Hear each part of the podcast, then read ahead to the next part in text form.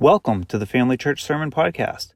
Join us each week as we look to the Bible to seek out what it means to love God passionately and love people personally. For more information about our weekly gatherings and how you can be part of our outreach, visit jointhefamily.church. Reese, there are some Bibles. Just lift your hand. He'll bring you one. We would love you to follow along. If you don't have a Bible at home, uh, take that. That's our gift to you. Um, if you do have a Bible, return them.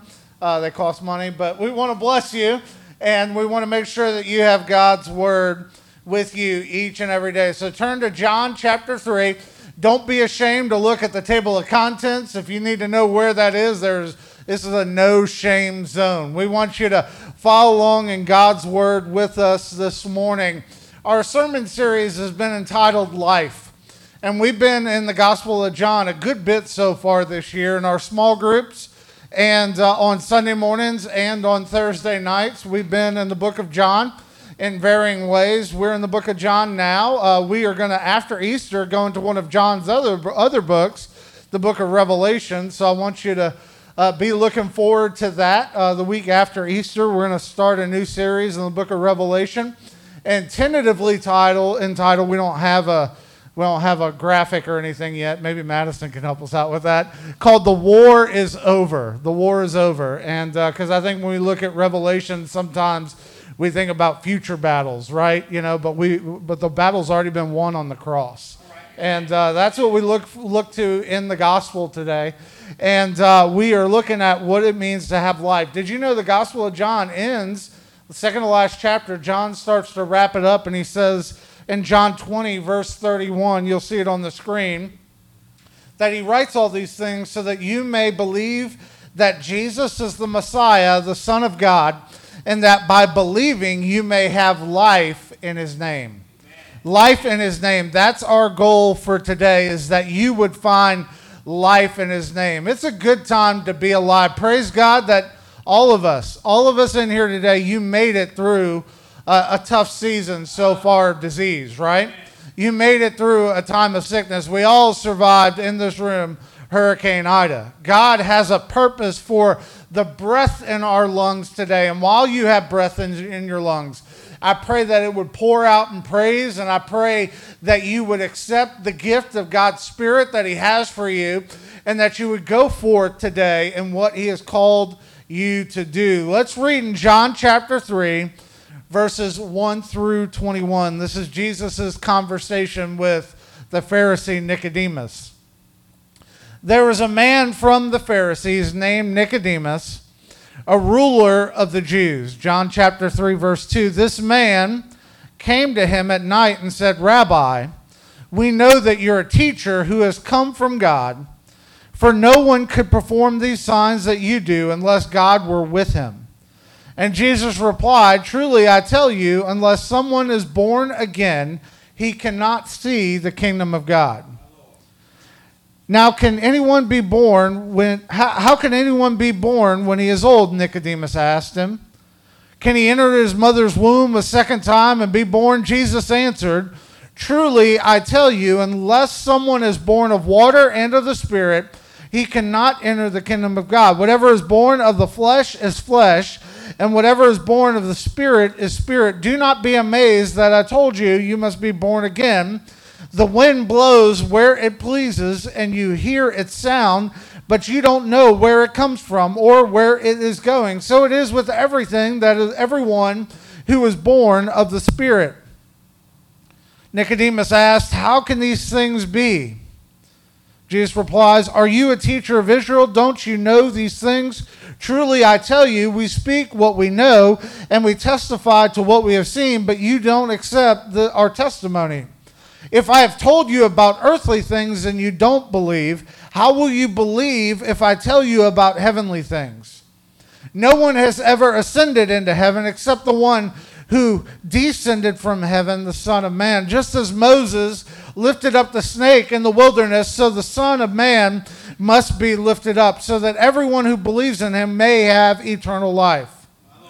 For God loved the world in this way that he gave his one and only Son, that everyone who believes in him will not perish but have eternal life. For God did not send his Son into the world to condemn the world, but to save the world through him. Anyone who believes in him is not condemned, but anyone who does not believe is already condemned because he has not believed in the name of the one and only Son of God.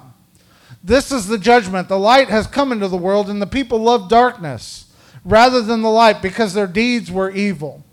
For everyone who does evil hates the light and, and avoids it, so his deeds may not be exposed. But anyone who lives by the truth comes to the light, so that, that his works may be shown to be accomplished by God. Jesus offers life. Jesus offers life. That's our big idea today. If you don't leave with anything else, I pray that you would leave with the truth that Jesus offers life. He's the only true life that can be found. Now, some of us may have grown up in church. I am not a Jesus follower just because I grew up in church. I'm a Jesus follower because he gave me life there's a time that uh, darkness, all of us have dark moments. You know, the Farleys, hey, it might be minute, but having uh, all the chaos you had this morning, that could be a dark moment. We all have dark moments. This, my mom can attest to you that every Sunday morning, getting, getting the boys ready and getting out of the house is their dark moments, getting to church. We all go through darkness. We all go through struggle. Maybe it's pain, maybe it's disease, maybe it's sickness, maybe it's financial strife, maybe it's relational strife. I don't know what it is, but I know this that, that hell cannot withstand the heavenly truth. And what, what the heavenly truth is, is that life is found in Jesus. And I know I came to new life in Jesus when I surrendered it all to Him. And I said, God, I need you to be my Father. I need you to be my Heavenly Father. I need you to give me purpose. And know this today that Jesus will and can do the same thing for you. First point is this you must be born again. You must be born again. Nicodemus didn't quite understand what Jesus meant by being born again. He's like, well, how can I crawl back into my mom and be born again? I'm a little too big to climb back in there. That's what he's getting at, right? You know, like a little too big for that. The, the head's a little too fat at this point, you know? Now, what Jesus was talking about is not a physical birth, he's talking about spiritual birth. He just he didn't say to be reincarnated, reborn. He said to be born again, be completely made new. Because that's what Jesus does through his blood, his body and his blood, which we'll remember in communion at the end of our time here today. Through his body and his blood, we have been made new. The old is gone and the new has come. so Nicodemus, Nicodemus, this powerful Pharisee, in fact, Nicodemus' name means conqueror of the people. Nicodemus was a very powerful man. He was a learner. Unlike Jesus, who was a carpenter's son and took up that trade of his father's, the, the carpenters weren't expected to study the law and be immersed in it. Nicodemus was a professional. Was a professional. Nicodemus was was was all into what the law meant and how the law applied. And so Nicodemus comes to Jesus at night. Nicodemus comes as a secured man in his own viewpoint. He comes to Jesus at night and he says, Okay, Jesus, what rabbi, what can I learn from you? And by saying rabbi, he acknowledges that he is a learner. He can learn from this man, Jesus. He's acknowledging that Jesus, I have something I want to hear from you. In fact, maybe he had just witnessed Jesus turning, uh, he had heard the miracle of water being turned into wine. And in fact, Jesus had just cleansed the temple. And so Nicodemus comes humbly to this Messiah, this person that has to know something about the fulfillment of what God has been calling him to. And Nicodemus comes in the cloak of night. Now, some people will say maybe Nicodemus was ashamed. Maybe Nicodemus came at night because he didn't want anybody else to see. Maybe Nicodemus came at night because Jesus had people around him all the time. And the only time he could actually get to Jesus was at nighttime. In fact, but most commentators believe that there's symbolism here. Because what, what, what represents evil in the Gospel of John darkness, nightfall. And so Nicodemus comes with his doubt and his fears. And he comes to Jesus, and Jesus has an answer for him. And that answer in verse 2 is that Nicodemus needs to be born again. To receive the kingdom of heaven, the messianic promise that the Israel had been waiting for, you had to be born again. And this word in the Greek again is a word named is a word anothen, and the word literally means from above. From above. You have to be born from above. In verse 5, furthermore, that we need you had to be born of water and of spirit. Now, does this mean you have to be baptized to be saved? I don't believe so. Mike and I were talking about this just the other day. Baptism is something, baptism by immersion is something that you do as a symbolic act of following Jesus, repenting and following Jesus.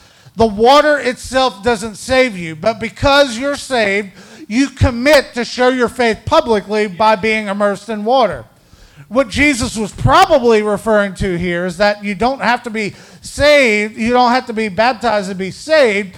What he's probably referring to, to is that Jews would require converts, proselytes, not just to be circumcised, but to be baptized. And what John the Baptist came is saying, I'm preaching to you not just a physical baptism, I'm, I'm preaching to you a spiritual baptism of repentance. So, what Jesus was saying here was that you need to repent. You need to repent, and this repentance comes by the work of the Spirit. You need to be filled with the Holy Ghost. You need to be used, poured out, and used by Him. This is the same spirit that breathed life into the nostrils of Adam, right? When God created man, he breathed into his nostrils and life came. This is the same spirit that gave life, the same wind that gave life to the dry bones of Ezekiel, right? Prophesy over these bones and they became flesh and they walked, right?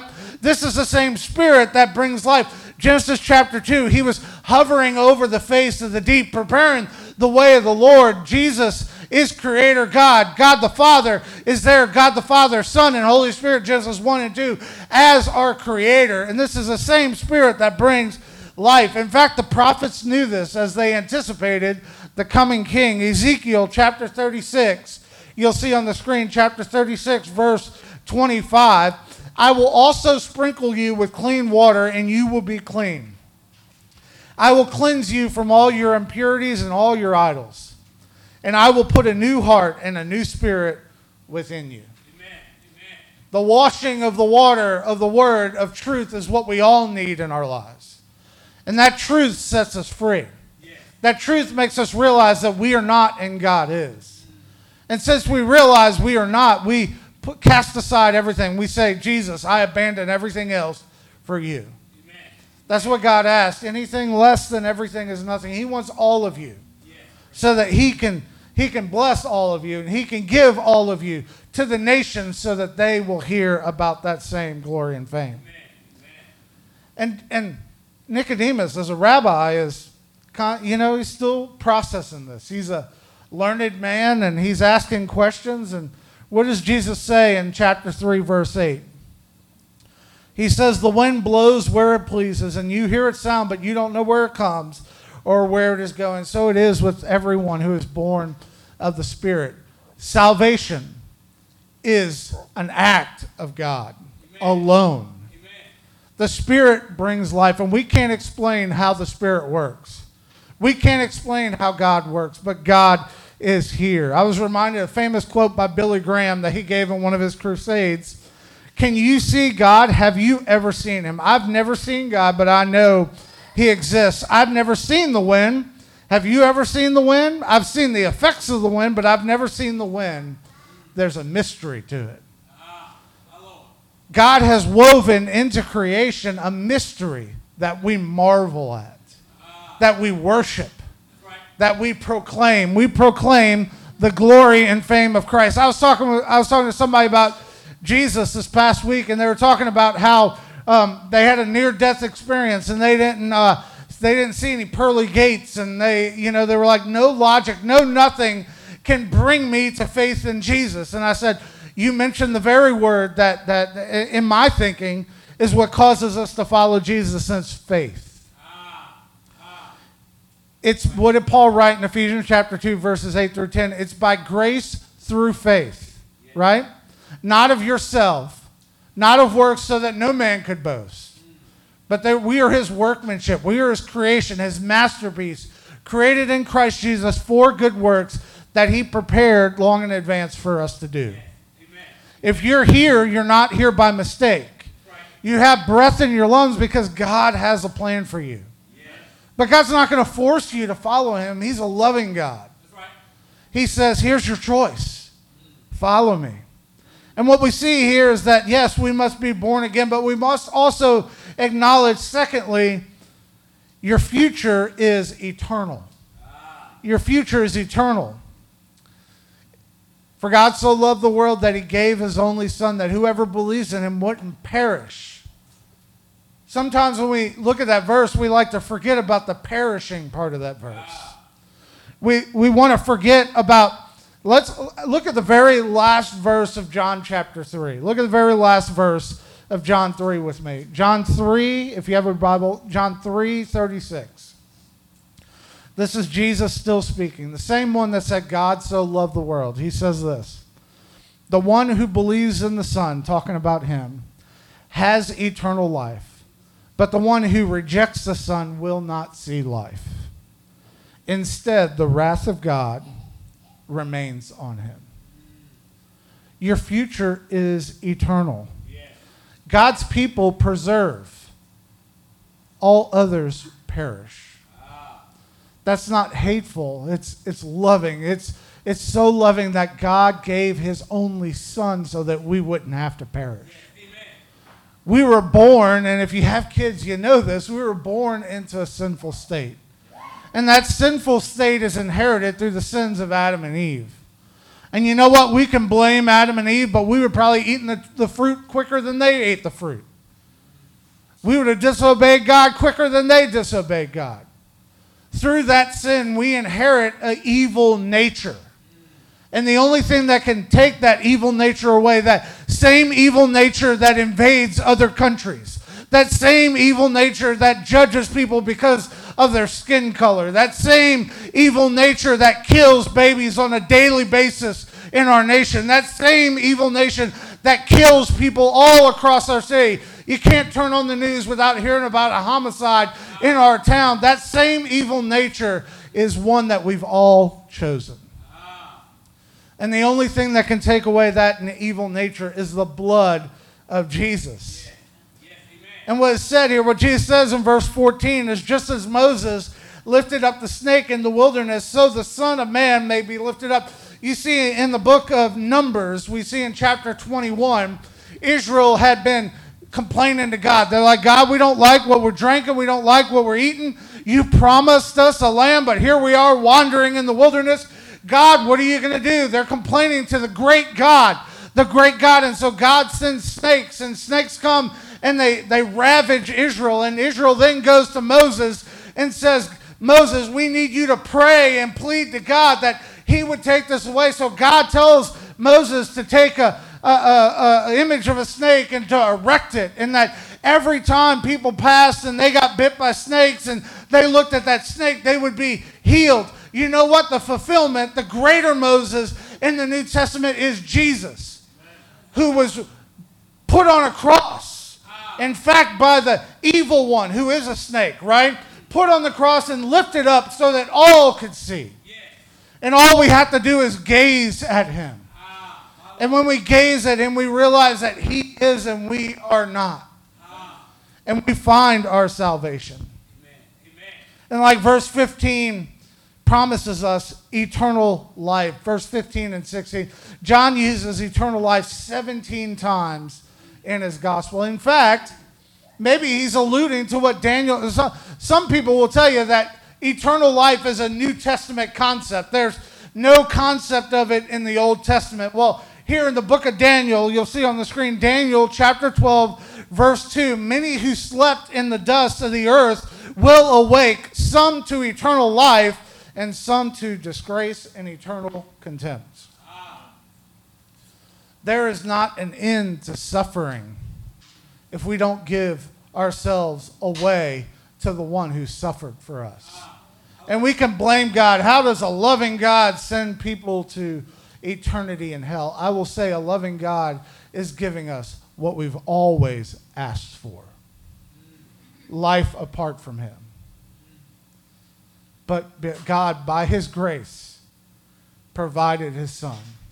Scripture tells us that God made Him who knew no sin to be sin so that we could become the righteousness of God. Ray Ortlund writes in his book, The Gospel, that we read as a staff about a month ago. It says, Every other hope, explicitly and implicitly, is based on how deserving we are. Only the Christian gospel, the good news, is based clearly, boldly, and insistently on how loving, how loving God is to the undeserving. What matters to God is not which sins you've committed or not committed. What matters to God is whether we bonded by faith with his only Son. Amen. Every other system on planet Earth will tell you you need to do this and do that to acquire a higher state of being. Uh-huh. But no, Jesus was not just the one who ascended, he was also the one who descended. And he came down here to the filthy earth the filth that we had created by our free will. And he came through his great plan, through his great plan, his sovereign plan for you and for me. And he gave his life on a sinner's cross so that we could have eternal life with him. Have you ever begun to think about that eternity? We're going to look at that a little bit in Revelation. It's really fun to look at, right? Just think and gaze and think about eternity. Eternity. We talked about last week, we talked about the, the, the water turning into wine and the promises that God has given that the best wine and the best food are reserved for eternity. Can you imagine that day? When you get to see Abraham, you get to see Isaac, you get to see Paul, you get to see Peter. We get to see our grandparents and parents and friends that follow Jesus. We, we get to see everyone. And we get to dwell in the presence of our Creator. Amen. Amen. And we get to be His people, and He's with us as, as our God. And we get to cry out, Holy, holy, holy. I was thinking, we were watching, Laura and I were watching a I don't know if anybody has Disney Plus in here, but there's a documentary on it uh, with Will Smith called Welcome to Earth and it's kind of like one of those nature channel shows. And we were watching it last night, and the, y'all, there's just some weird stuff on our planet. If you ever watch any of those Animal Planet shows or anything, and I just think about all these creatures that God created in the depths and in the heights and everywhere in between. I think about the heavenly creatures that surround his throne. Guys, this is going to be amazing. This is going to be amazing, and we will see him face to face and our face to face interaction won't result in death, but through Christ's blood will bring life, yeah. eternal life. Yeah. Brings us to our last point, which is you have a choice. You have a choice. We see that the, the passage that I read here was very honest that the people decided they wanted to dwell in darkness and they decided to put the light to death or forget about the light because they don't want to they don't want to acknowledge it. Because when light comes it exposes what you're not. You ever like you ever like turned a light on in a room at your house and you're like ooh. You ever go into an old shed and you turn the light on and all the roaches and all y'all know what i'm talking about. You go in an old shed you turn on the light and you're like man i turn the light back off. You know i want to go. Light exposes who you really are that's what the light of christ does it exposes who we are it tells us that we are not, but He is. Ah, W.H. Auden uh, once wrote a poem where, and I'll read, I'll read this, this portion of this poem. He was talking about uh, his experience at a nightclub one evening, and he, in this poem, he says, Faces along the bar cling to the average day. The lights must never go out. The music must always play. Lest we should see who we really are, lost in a haunted wood, children afraid of the night who have never been, so, been happy or good. Sometimes the reason why people don't want to go to bed, why they want the evening to continue, is because they don't want to acknowledge who they are and acknowledge the reality in which they live. That's why we fall into the sins of, into the just weight of anxiety. That's why suicide is so prevalent in our world. It's us trying to answer our questions with our own means rather than giving it all to God. And God is, is a God of wrath, but He's a God of wrath towards sin. But you know who He is towards His children? It's what the Old Testament says is a Hesed love his steadfast love. God is a God of love, as First John tells us. He loves us. And he doesn't love you about what you do because what you do and what you don't do. He loves you because you acknowledge that you're his. Do y'all love your kids less or more because of what they do? No. No. They can do some of the vilest stuff on earth. You still love them. You don't have to like them, but you love them It's just a reflection of how what God thinks of us. He loves us. And he loved us so much that he gave his only son.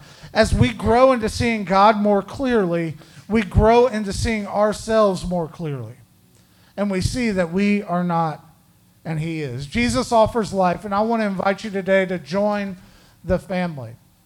What I want to do here is in, in there's a really good book called What is the Gospel by Greg Gilbert. It's a black book put out by a publisher named Nine Marks. I, I want to read a section of it really quick as we contemplate God's love for you and for me. Why don't you do this for me? Why don't you do this for me?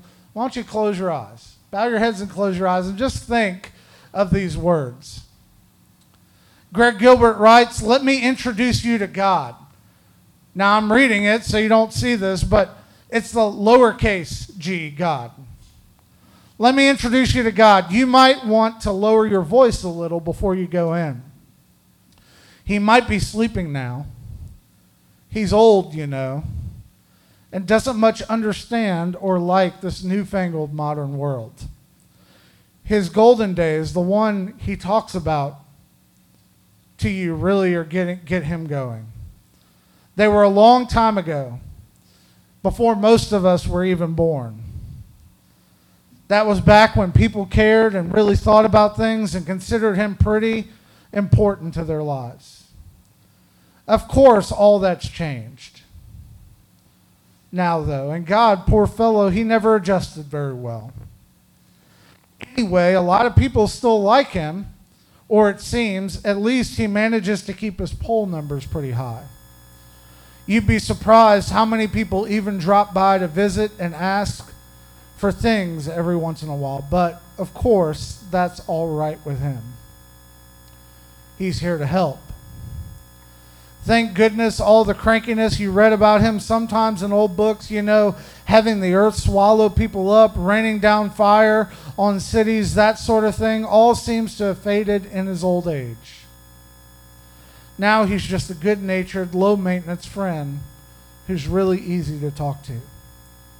Especially since he, ever, he never seems to talk back.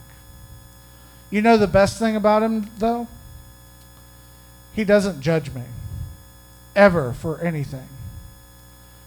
Oh, sure, I know that deep down he wishes I'd be a better, more loving, less selfish, and all that, but he's realistic. He knows I'm human and nobody's perfect. Besides, forgiving people is his job, it's what he does. After all, he's love, right? And I'd like to think of love as never judging, only forgiving. That's the God I know.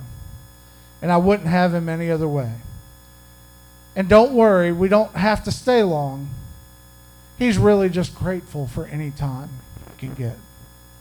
Don't you open your eyes? How depressing is that? It's the way the world sees God. A God that's here to serve and meet our own needs, but not a God who's calling us to lay down everything to follow him. God so loved the world that he gave. He gave when we couldn't give.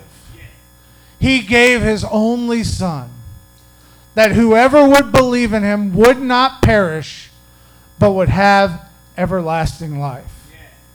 I was reminded of that quote when we were reading, when, when, when uh, the guys on staff, when we were reading that book, The Gospel by Ray Ortlund. And it just shook me that that's really what we see. We bring down God to us way too much. God is God. He is great. He doesn't just deserve a little bit of our time, He deserves all of it. He's not here just to forgive.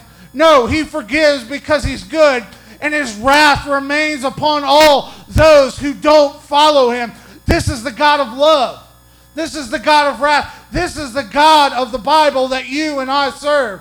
This is the same God that when Tim, when Thomas asked, God, Lord, how do we know where you're going? Jesus replies, I am the way, I am the truth, I am the life. No one comes to the Father but by me. That's not hateful. That's loving. And that's something our world needs to hear, or else they will not spend eternity with him. Romans 3:23 says all have sinned and fall short of the glory of God. Romans 6:23 for the wages of sin is death, but the but the gift of God is eternal life in Jesus Christ our Lord. And how do we follow Jesus? Romans 10:13 tells us, everyone who calls upon his name shall be saved. Everyone who calls upon the name of the Lord shall be saved. Let that be our mission. Let every breaking breath, every every hour that we have be spent. You never know when that person that you're talking to needs an invitation to follow Jesus. Yesterday here at the block party, we uh, Andre and Julie had a conversation with a lady that just because uh, I'm gonna give Andre props because Andre was willing to just ask. Eternity changed in her life.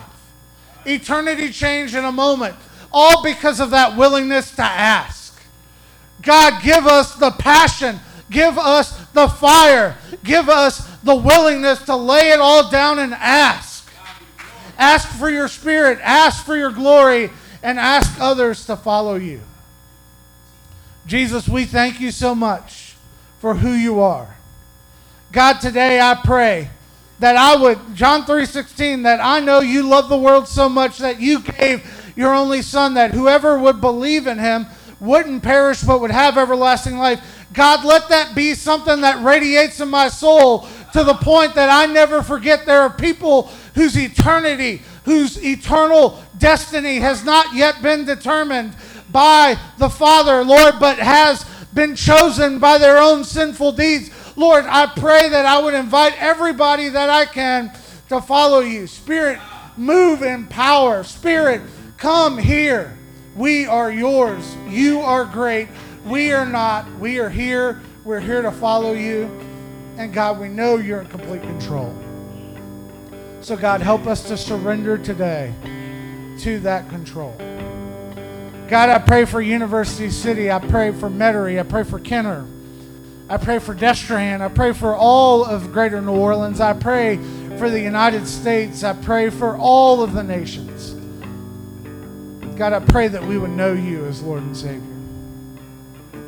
God, help us while there is breath in our lungs. Help us to pour out your glory and your fame to the earth until no one has an excuse.